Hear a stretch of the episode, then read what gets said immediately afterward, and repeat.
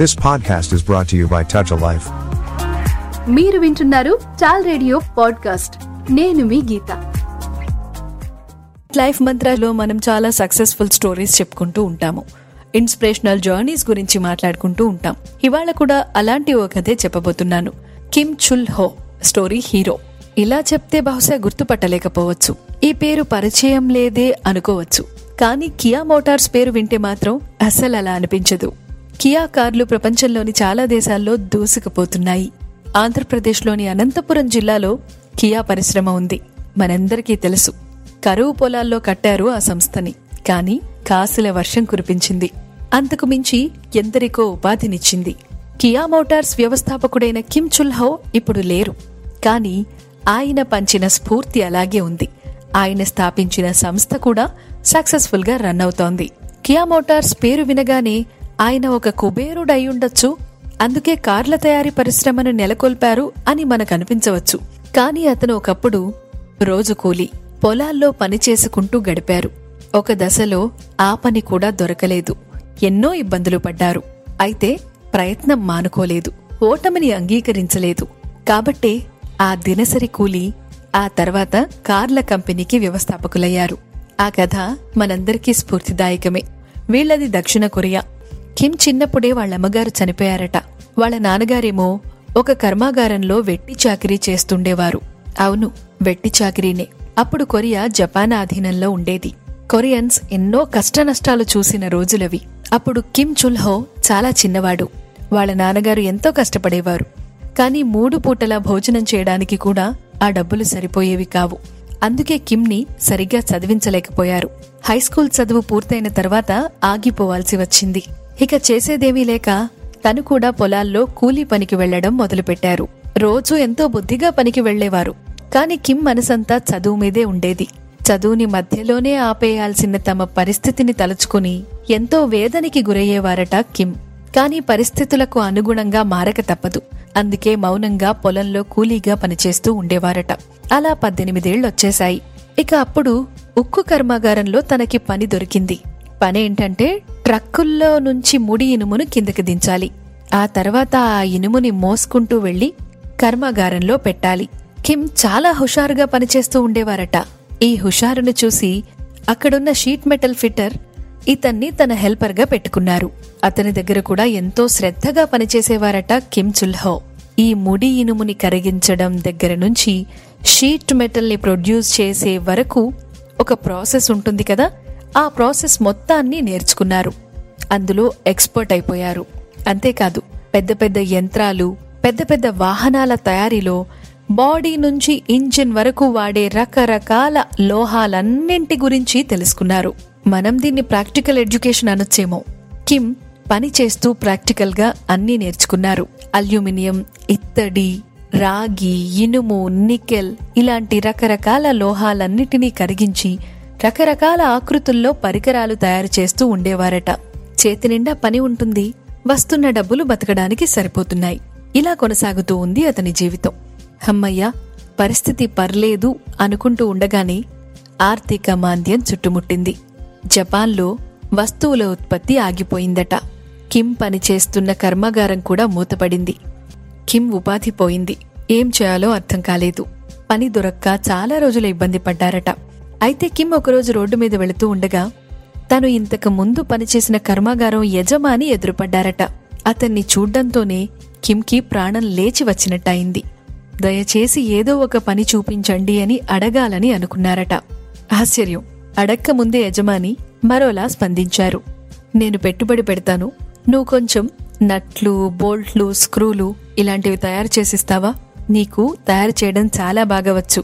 మనమే సొంతగా ఏదో ఒకటి మొదలు పెట్టాలి, లేదంటే ఈ ఆర్థిక మాంద్యంతో ఇంకా ఇబ్బందులు పడతాం అన్నారట. ఊహించకుండా వచ్చిన అవకాశానికి కిమ్ చాలా ఆశ్చర్యపోయారు. యజమాని పెట్టుబడితో సొంత సంస్థ మొదలైనట్లయింది. అది పంతొమ్మిది వందల ముప్పై. సంస్థ పేరు సమ్మం ప్రెసిషన్. ఒక చిన్న యూనిట్ అది. అయితే కిమ్ తయారు చేసే ఆ విడి భాగాలు బాగా అమ్ముడయ్యాయి, కస్టమర్లని ఆకర్షించాయి. సైకిల్ విడిభాగాలను తయారు చేసి అమ్ముతూ ఉండేవారు కిమ్ చుల్ హో. వాటి నాణ్యత కస్టమర్లకి నచ్చేది. అయితే జపాన్ గవర్నమెంట్ అందరి నుంచి సైకిళ్లను స్వాధీనం చేసుకోవడం మొదలుపెట్టింది. బికాస్ అప్పుడు చైనాకి జపాన్కి మధ్య యుద్ధం జరుగుతోంది. సైనికులకి సైకిళ్లతో చాలా అవసరం ఉంది. అందుకే ప్రతి పౌరుడు సైకిల్ ఇవ్వాల్సిందిగా జపాన్ ప్రభుత్వం కోరింది. యాక్చువల్లీ కొన్ని నెలల పాటు ఎవరూ సైకిళ్లు తొక్కకూడదు అని ఆర్డర్ పాస్ చేసింది. అలా స్వాధీనం చేసుకున్న సైకిల్స్ ని సైనికులకు అందజేశారట. మరిక కిమ్కి అక్కడ పనిలేదు. అందుకే జపాన్లో ఉండలేక కొరియాకి తిరిగి వెళ్లిపోయారు. తన పుట్టిన ఊరికి దగ్గర్లోనే సైకిల్ విడిభాగాలని తయారు చేసే ఒక సొంత సంస్థని మొదలుపెట్టారు, క్యుంగ్సంగ్ ప్రెసిషన్ ఇండస్ట్రీ. మొదట్లో కేవలం ఈ నట్లు బోర్డులు తయారు చేద్దామని స్టార్ట్ చేశారు. కానీ ఒక ఏడాది గడిచిన తర్వాత cycle chains, crank, pedals, hub ఇలా రకరకాల విడిభాగాలను ఉత్పత్తి చేయడం మొదలుపెట్టారు. వాటిని లోకల్గా అమ్మడం మాత్రమే కాదు, హాంకాంగ్కి ఎగుమతి చేసేవారట. నిజానికి అలా ఎగుమతి చేసిన మొట్టమొదటి కొరియన్ కంపెనీ ఇతనిదే. వ్యాపారం బాగానే పుంజుకుంది. అంతలో ఉత్తర దక్షిణ కొరియాల మధ్య యుద్ధం మొదలైంది. అయితే ఈసారి ఈ యుద్ధం కిమ్కి కలిసొచ్చిందని చెప్పాలి. కొరియాలో సైకిళ్ల ఉత్పత్తికి డిమాండ్ ఏర్పడింది. ఉన్న సైకిళ్లు చాలక ఇతర దేశాల నుంచి దిగుమతి చేసుకుంటూ ఉండేవాళ్లట. పరిస్థితిని చూసి సరిగ్గా ఆ టైంలోనే కిమ్ సైకిళ్లను తయారు చేయడం మొదలుపెట్టేశారు.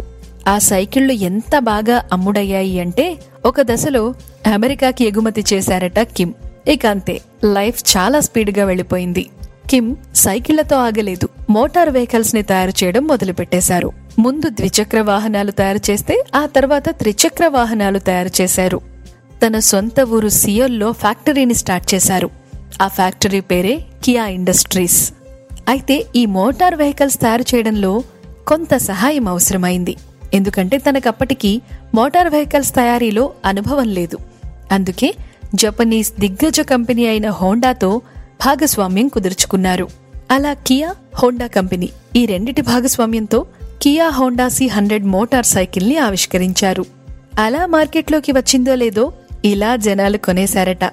ఆ తర్వాత కూడా ఆ రెండు సంస్థల భాగస్వామ్యంతో వచ్చిన వెహికల్స్ భలే అమ్ముడయ్యాయి. దక్షిణ కొరియా ఆటోమొబైల్ పరిశ్రమలో త్రిచక్ర వాహనాన్ని మొట్టమొదటిసారిగా ప్రొడ్యూస్ చేసింది కియా సంస్థేనట. ఇంత స్పెషల్గా ఎందుకు చెబుతున్నాను అంటే ఈ ట్రాన్స్పోర్టేషన్ రంగంలో అదొక విప్లవం. అప్పటి వరకు దక్షిణ కొరియాలో అటువంటి వెహికల్స్ లేవట. అందుకే ఆవిష్కరణ సంచలనమైంది. ఇక ఆ తర్వాత ట్రక్కులు, మెషిన్ టూల్స్ లాంటి రకరకాల పారిశ్రామిక వస్తువులని తయారు చేయడం మొదలుపెట్టారు. కిమ్కి దక్షిణ కొరియా ప్రభుత్వం కూడా చాలా సహకారాన్ని అందించింది. ఆ తర్వాత తన సంస్థ పేరుని కియా మోటార్స్ గా మార్చుకున్నారు. హోండా కంపెనీతో సంబంధం లేకుండా సొంతగా మొట్టమొదటిసారిగా ట్రక్ ని తయారు చేసి మార్కెట్లోకి వదిలారు. సూపర్ రెస్పాన్స్ వచ్చింది, బాగా అమ్ముడయ్యాయి. ఇక కిమ్ చాలా అంటే చాలా బిజీ అయిపోయారు.